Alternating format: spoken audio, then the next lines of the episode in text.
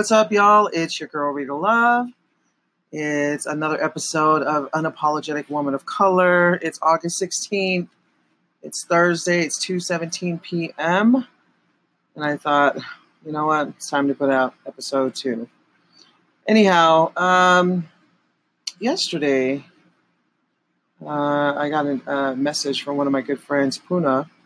She sent me a link to a blog of one of our favorite and very few Pacific Islander female authors, Samoan author Lani Wendt Young. And she wrote a blog about, you know, her experience as a brown woman who writes. She's smart. She's, you know, she's intelligent. You know, intellectually, she's just amazing to sit and listen to. She's written many books, you know. Anyhow, the name of her blog, her most recent one, was called "When Brown Women Write." And at first, she starts off her blog with, you know, the support that she gets when she goes on her book tours. And how there's so many people, you know, who bring their children to meet, you know, a real Samoan author because they want their children to realize what's possible, you know. And then there's communities all over that, you know, organize these book launches and are just filled with warmth and love and rich, you know, the richness of our cultures. And you know, that reminds me of the first time that I met her.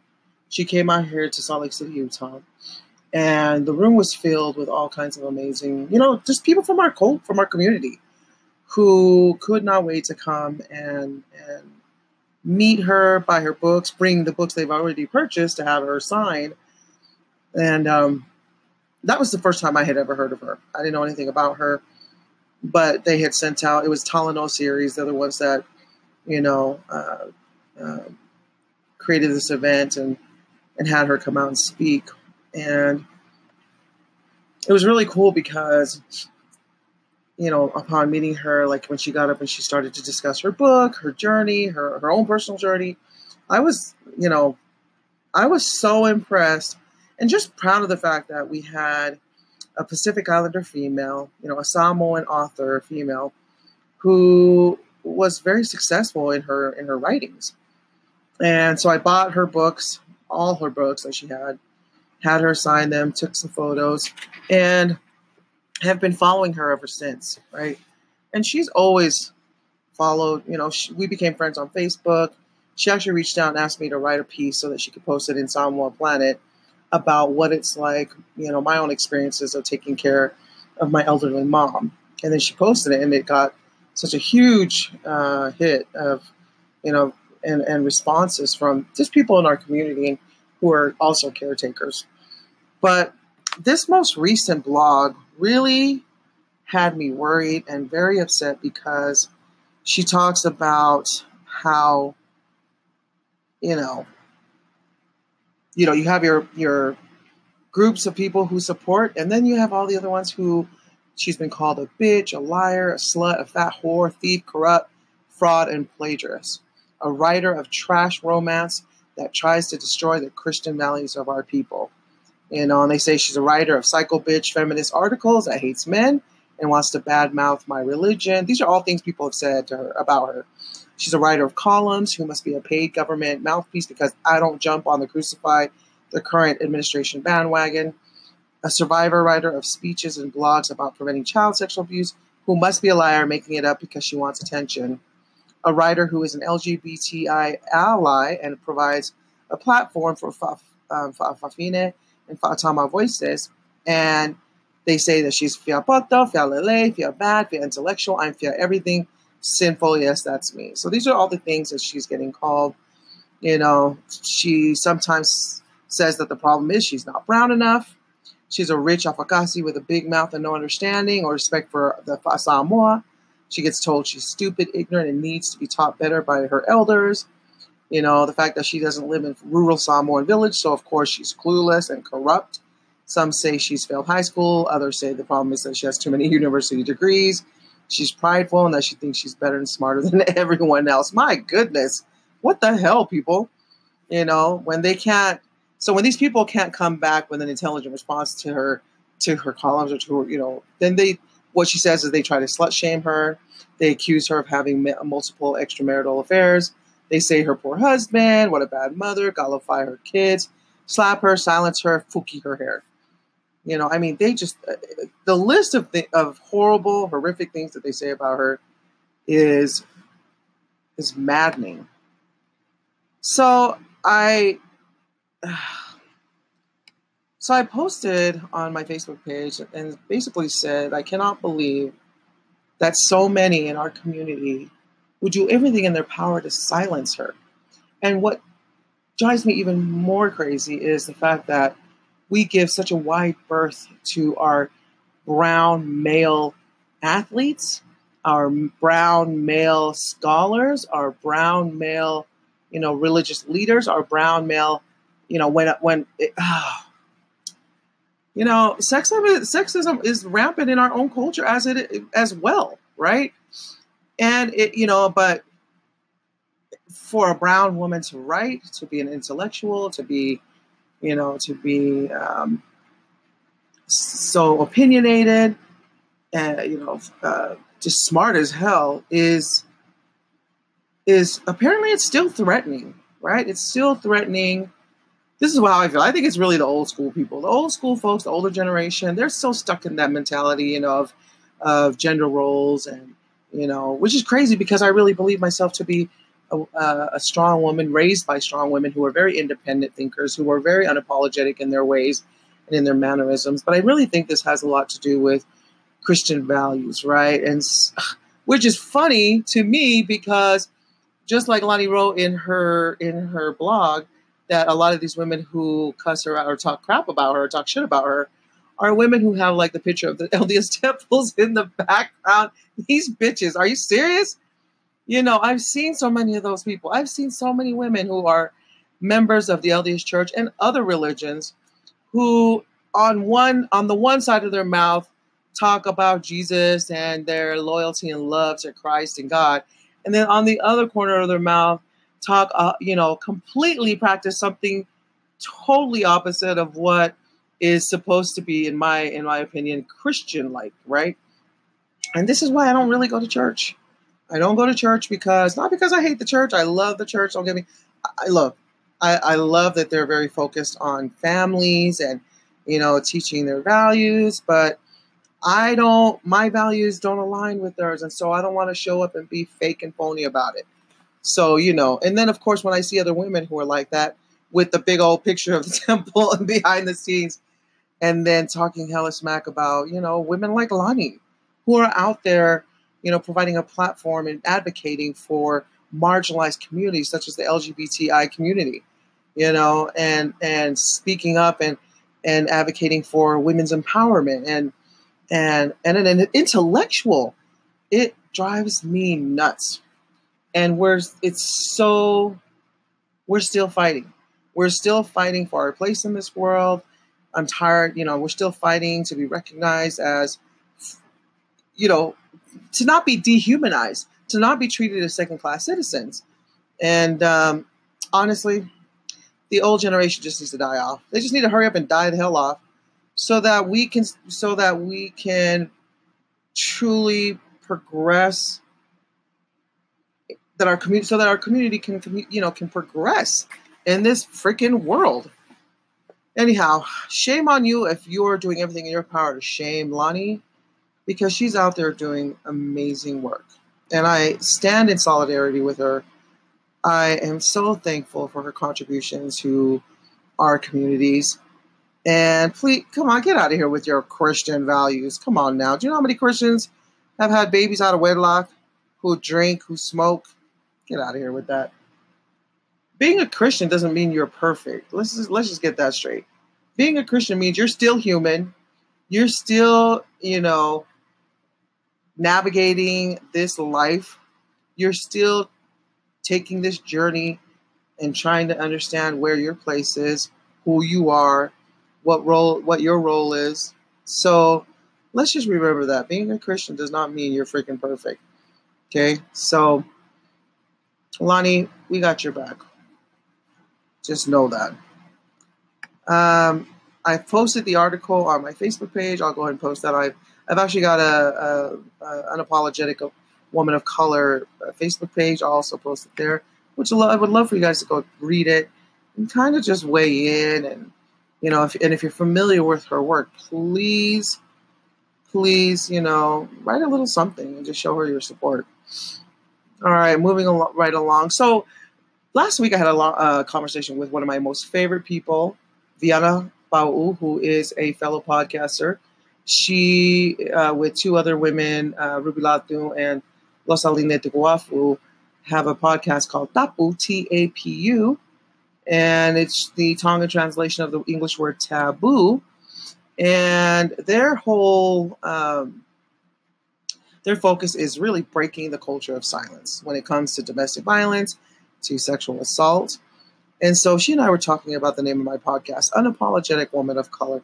And, you know, it really describes all the women who have had any kind of influence on me in my life, like my mother, my aunties, my girl cousins, my, you know, my nieces, my girlfriends, who are all women of color, and how unapologetic we are when we, in our truths, in our characters, in our, you know, in the things that we do, in our culture.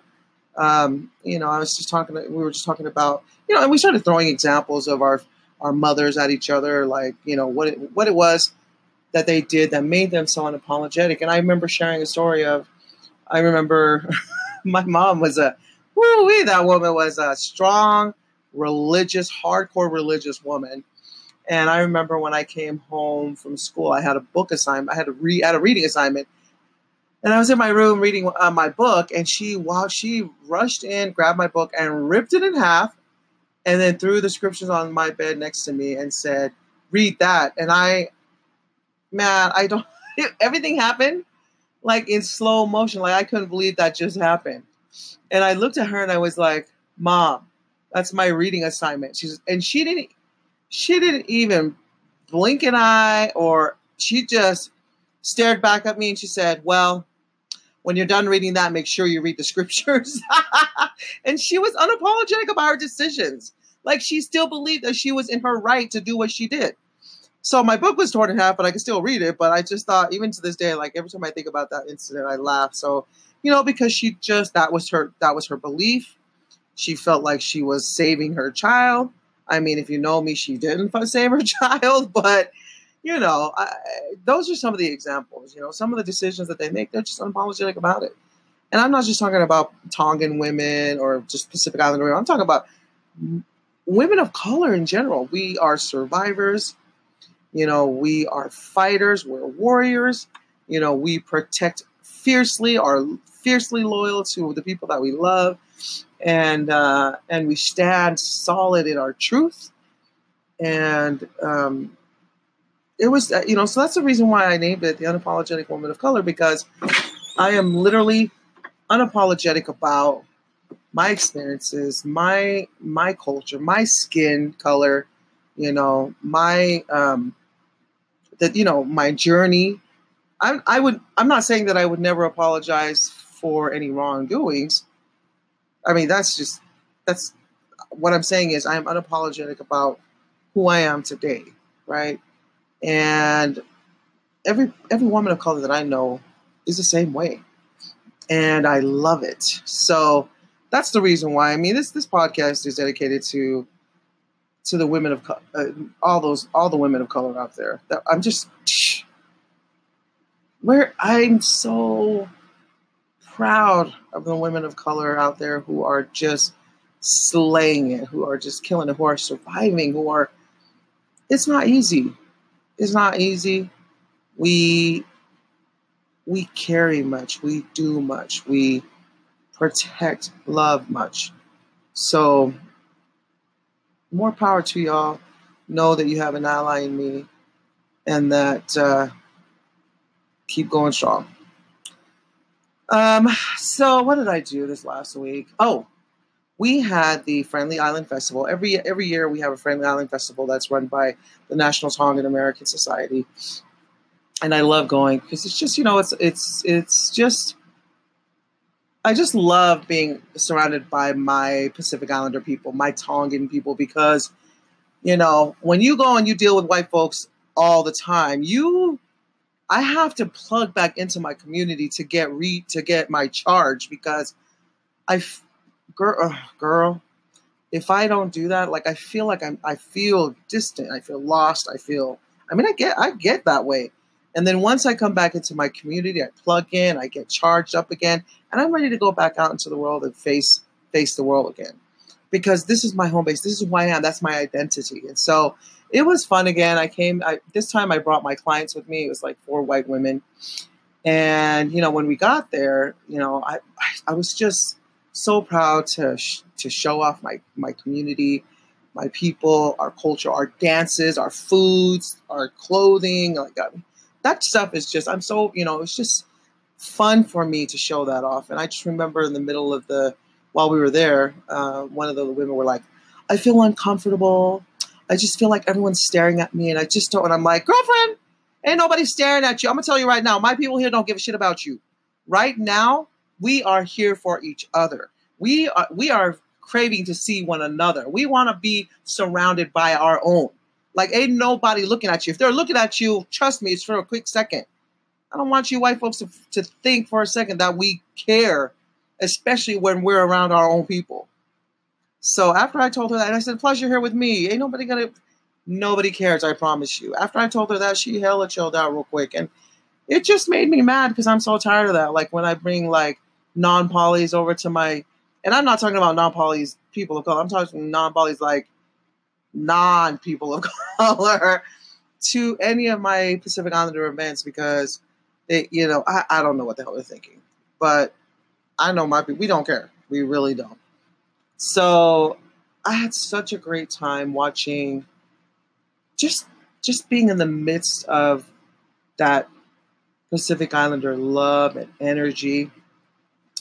And every year, I remember from the very first time that the NTAS did their festival, it's grown so much and it's become so fun. So it was really nice to just take some time to go and hang out over there. And what a great way to bring the community together.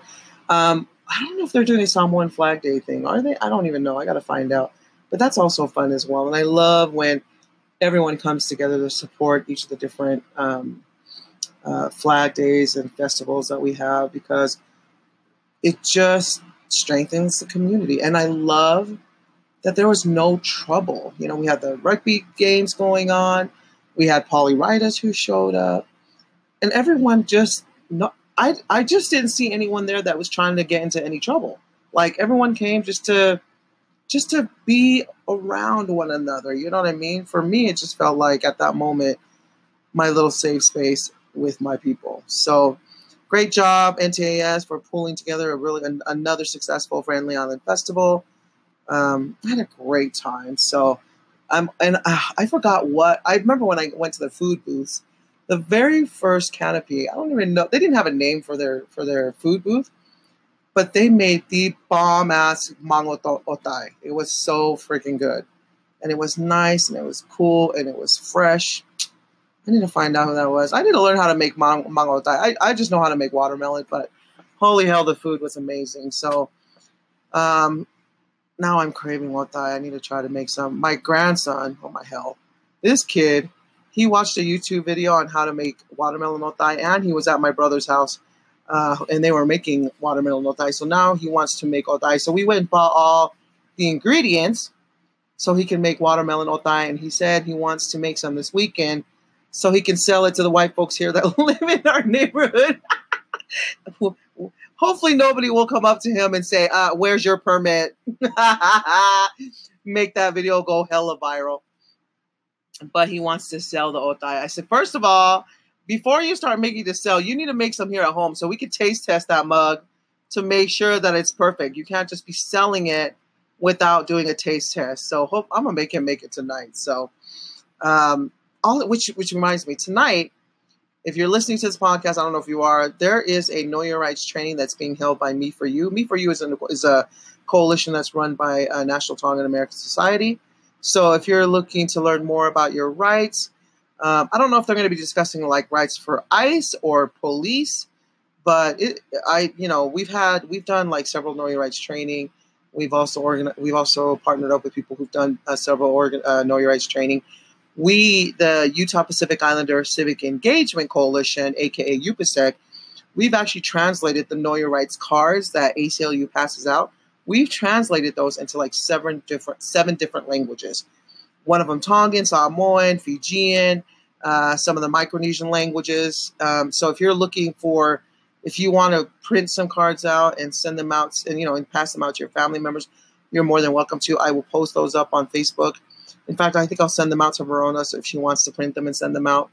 But it's very important to know what your rights are. You do have rights. Don't forget that. So what a great way to learn more about your rights. I'm hoping I can find somebody from UPSEC that will be there to represent the coalition. I'm actually going to another training. And the training that I'm going to is going to be held by Lani Taholo. And it's going to be on the Methodist Church here in Utah. Her name is Lani Taholo. She's going to be getting her PhD here in like the next couple months, but she is the first Tongan licensed clinical social worker. She's not the only one. I thought she was, but she's not the only one, but she is the first. And she's had a very successful program and she's combined like psychology with culture. She's infused the two, and she's amazing, and I talked to her on the phone like probably a few hours. I just kept her on the phone. It was such an interesting talk, and just some of the stuff that she's introducing into the game, into the psychology world, some new things, some new terminology that really has to do with culture, with people of color, specifically Pacific Islanders, and psychology, And she talks about the diaspora here in the United States, and it's just amazing. So I'm so excited to go tonight. It's a group. So every Thursday we meet together at the Wesleyana Church, and we're going to just sit in with her team, just kind of learn about, their introduction to how to deal with, I think, sexual assault and domestic violence. So I can't wait. I'm so excited. But yeah, I'm looking forward to that. That's tonight. So I won't be able to make it to the Me For You Know Your Rights training. But if you get a chance, go check it out. It's really important that you do know your rights. Last night I went to, so we're moving along. Last night I went to a central, I'm a Democrat. So I went to the Democratic Party's central committee meeting, and you have to be a delegate within the Democratic Party, and you have to be, you can go and sit and listen even if you're not, but in order to be a voting member, you have to be a delegate, and you have to be you have to be a chair or a vice chair within the Democratic Party. So I'm actually I'm a vice chair of the Asian American Pacific Islander caucus, Democratic caucus, and I'm also a precinct chair. So I went there to go and support one of my friends. Her name is Monica Zaltansky. Did I say that right? Man, if I butchered her name, I'm so sorry. Anyways, she was running to be the Democratic nominee for Senate District 9. And man, that woman is tough as nails. And she had to swim upstream to get that, to win that nomination. And she did. So when I was sitting there, I was the only Pacific Islander female there. Normally, Verona is there. Verona is the chair of the AAPI Democratic Caucus, but she's been so busy. She and I really are the only Pacific Islanders that show up to these things. And I saw nothing but white people. Not that there's, I'm just saying, I really, really want to see that room. So in 2 years, they're going to have another caucus, and they're going to be electing either electing the same delegates or electing new delegates and new chairs and vice chairs, precinct chairs. This being a precinct chair is so freaking easy. It is so easy. I want this room in that room that I was in last night in 2 years to be packed with people of color, with Pacific Islanders, because if we want to make change politically, it has to start from the inside. Whether you're a Democrat or you're a Libertarian or Independent, the Democratic Party is pretty inclusive. It's a Big Ten. So you can come in and join us. But, you know, if you're a hardcore Republican, please join the Republican Utah Republican Party and become a precinct chair, a ledge chair, whatever. Just get in there and get involved, because I really believe this is the way we have to make this. We have to make some changes. We have to start having more people of color run for office. And the only way that we're going to get them moving, we're going to move them along through the chain, is if we start from the inside. And we have to start as a delegate within the party. So be on the lookout, because UPSEC will be coming out with some training. We will be planning and putting that together, because I really expect to change the demographics in that room. I was, I just sat there and I was like, why am I the only Pacific Islander here? And I think we had like a handful of people of color in there. I'm not kidding you. I could count on my one hand. I think there was like 2 black women. There was 1 Latina. There were 2 Hispanic men. And then there was me. That's it. Oh, and an Asian woman. So there was like 7 of us. So there was like less than 2 handfuls of people of color in there. And then the rest were all Balinese. I need that to change. And the only way that we're going to change that is if we have you just kind of, keep it, just be on be on the lookout for when we send out, events to train, to become a delegate, and all that fun stuff, because we need to make this happen. So be on the lookout for that. This is where you get to decide who gets to represent your party in many, many elections. Salt Lake County Council, state legislator, like state representative, state senator, U.S. Senate, U.S. representative, and governor, there are many roles and many positions, and people. In order to become a Democratic nominee, you have to be voted in convention, and you need to have the right. You need to have many people backing you in that convention.